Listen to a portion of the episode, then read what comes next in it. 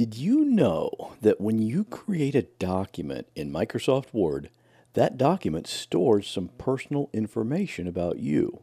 And when you send it to someone else, they can see that information. Today we'll talk about how you can protect yourself. And for the Get to Know Scott segment, last week I told you about my pet peeves. This week I'm going to tell you what makes me happy.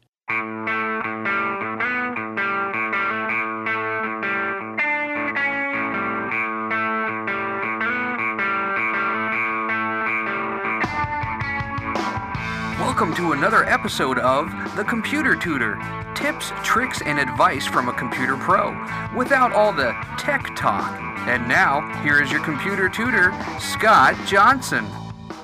Hello, once again. This is Scott Johnson, and you're listening to the Computer Tutor Podcast. I do computer repair right here from my home office in the Tampa Bay area of Florida, and I've been doing this kind of work since 1999. I really enjoy fixing computers. Sometimes a client might bring me a computer, and every once in a while I need to go on site, but I really do a lot of work remotely. I have about like 300 clients who have me work on their computer remotely, and neither of us needs to leave home. They just sit back and watch me work. If you have a problem with your computer, there's a good chance I can help you. Give me a call at 727 254 9078 or email me at pctutor at gmail.com. And today's computer tip can be seen at my website at computertutorflorida.com slash 090. So let's get started.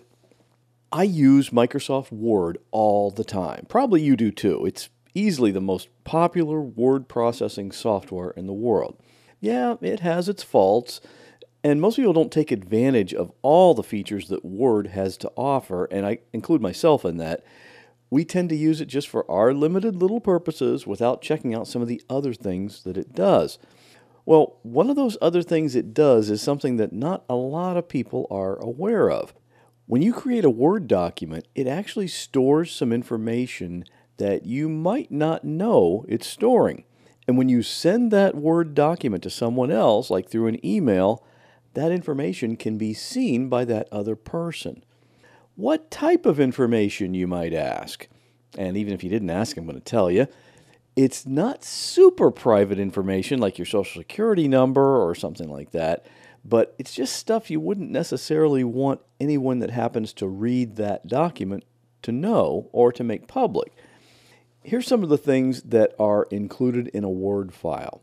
First, the size of the file, like how many kilobytes or megabytes and how many words it contains. No big deal there. You would pretty much expect to be able to see those things. Another thing that's displayed is the total time spent editing the file. This might be something you want to know.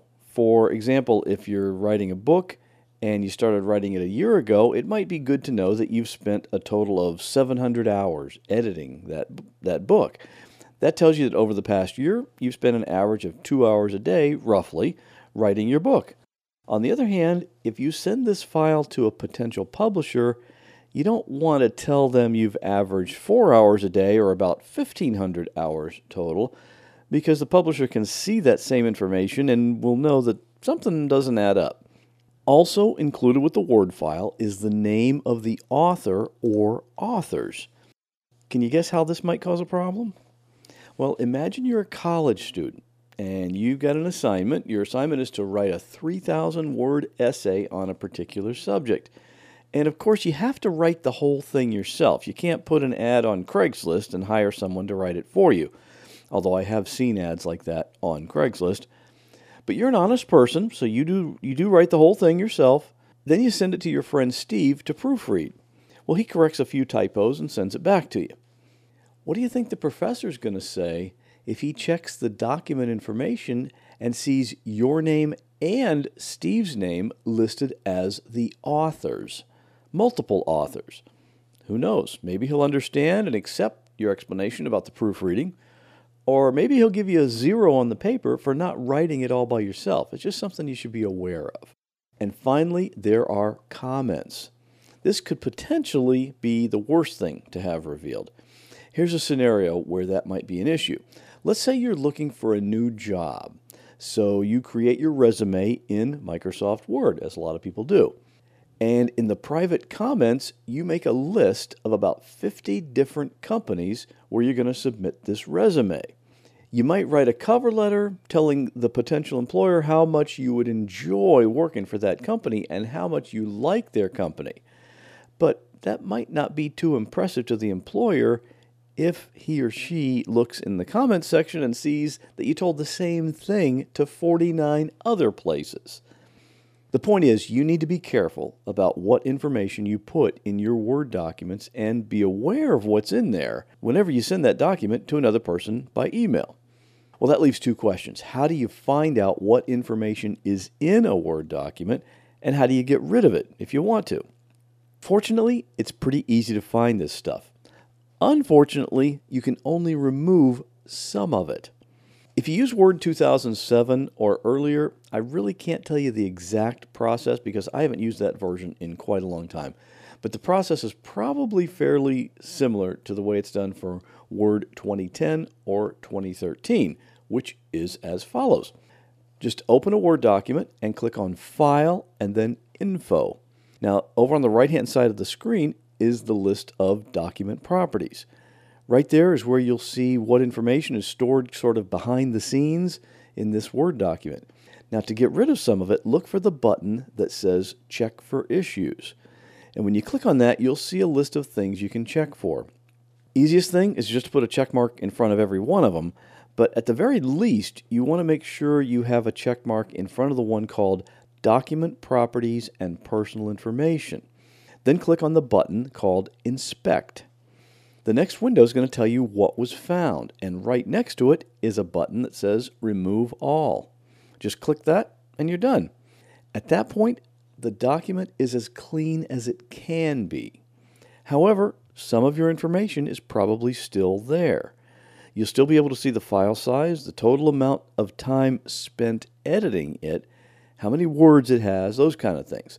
What's been deleted is the more personal information, such as the author name, or names, the subject, and your comments. So you can probably see it's a good idea to check the document properties for any Word document before you email it to someone. It's just a good habit that might save you a headache at some point in the future. Last week on the Get to Know Scott segment, I told you about some of my pet peeves. I got a pretty positive response to that. I wasn't too sure how that would go over because, you know, it can be kind of a downer listening to someone complain about stuff they don't like, but apparently some people liked it. In fact, I got this voicemail from some guy named Dave Jackson. Hey, Scott, it is Dave Jackson, and I was uh, listening to your episode on the Control Shift key tip. I got to tell you, I've been using computers forever, and I'm going to run, not walk, to the nearest computer and get to uh, iTunes and uh, leave a review. That is awesome because I've done that numerous times. Also want to let you know I'm really thoroughly enjoying the get to know Scott segments because they're quick, simple, and uh, they're always kind of entertaining. I thoroughly enjoyed your, your pet peeves today, and uh, would love to know uh, if you're getting any feedback on your pet peeves. I, I think they're a, a, cool addition to the show, so I say keep them in case you're thinking of losing them. And uh, thanks for a great podcast, man. I always look forward to uh, to Mondays. Take care. Well, thanks, Dave. Glad you're enjoying the show. And for those of you that don't know, Dave Jackson actually had a big part in helping this podcast come into existence. Dave has his own podcast called The School of Podcasting Morning Announcements, and that's where he talks about all things podcasting.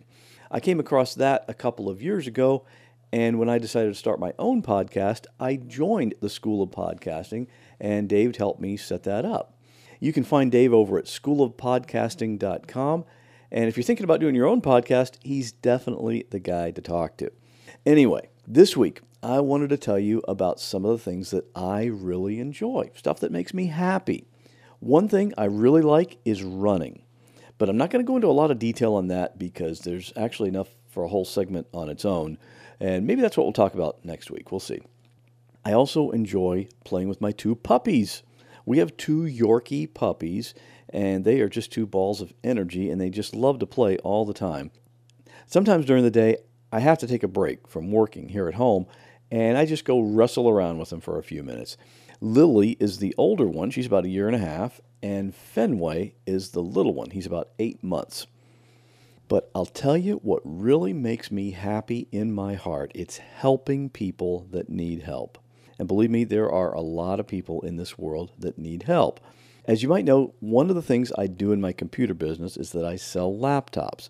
Of course, before I sell them, I make sure they have the right software and that they're in good working order. Well, sometimes I'll get a laptop in that might be a little older than what I usually like to sell. Or um, I'll have a client that upgrades to a new computer and they still have their older one that they won't be using anymore. So I have these machines that still work fine, and I get a real kick out of just giving them away. I'll tell you a story of one of them. I got a phone call from someone right here in my town. I'll call him Pete, but that's not his real name. Pete sounded pretty discouraged when he called me. He had spilled coffee on his laptop and now it wouldn't boot up. So he was calling me because he was wondering if I could fix it or if I had a cheap computer that he could buy. Well, Pete's situation was kind of unusual because he didn't use the laptop just to do Facebook or play games like a lot of people do. Pete had actually been out of work for several months. So he used his computer for a couple of very important things. He used it, number one, to look for a job, and he also used it to continue to apply for unemployment. So, with the computer not working, he couldn't do either one of those things. He didn't know where to turn or what to do. He told me he tried using the free computer and internet access at the uh, local library, but it didn't work very well, so that really wasn't an option for him. At the moment when he called, I remembered I did have one laptop available for sale at the time, but it was kind of one of the high end um, the laptops that I usually sell. Most of my laptops are priced between 275 and 325 and this one was 325 he said he was going to think about it and let me know if he'd be able to buy it well after we hung up i couldn't help but continue to think about him and what he could do he really was kind of stuck but what really stayed with me was the sound of despair in his voice you know when we were talking on the phone then i remembered about a laptop i had aside from the one I had told him about. This was one that I was planning to fix up and sell. It was not the fastest or the newest, but it still worked fine and it was up to date with Windows 7 and all the security software that I recommend. So I double checked it, made sure it was all good. Then the next morning, I called Pete back. Well, when I talked to him, I said, How about if I just come over and take a look at your laptop and see if there's any chance of getting it working again? And he was fine with that. So, and he just actually lives just a few blocks from my house. So I was knocking on his door just a few minutes later. I went inside and took a look at his laptop. Really was in bad shape. And that's not even considering the coffee that got dumped on it. Honestly, I was kind of surprised he was even able to use it at all. It was old and outdated, the touchpad didn't work, and the power cord would only work when you wiggled it sort of into a certain position. And I think um, some of the keys were missing too. Anyway, I knew there was no hope for bringing this laptop back to life. So I said, okay, hang on a second. Let me go get something for my car. I went out and I brought back in the Lenovo laptop that I had set up the night before after I'd talked to him on the phone. I set it on his kitchen table right next to his old junker laptop, and I told him, This is a laptop that used to be used in a business office, so it's reliable. It has Windows 7, has all the Windows updates, and it has all the security software you need, and it has Wi Fi so you can get online with it right here from your kitchen table. And it's yours. While I was describing the computer, I could see on his face he was thinking, I know Scott wants to sell me this computer, but I don't really think I can buy it. Well, that changed to confusion when I told him I was just giving it to him. He started to ask, What? Why? I, I don't understand. And I just told him that sometimes I like to help people. This was one of those times.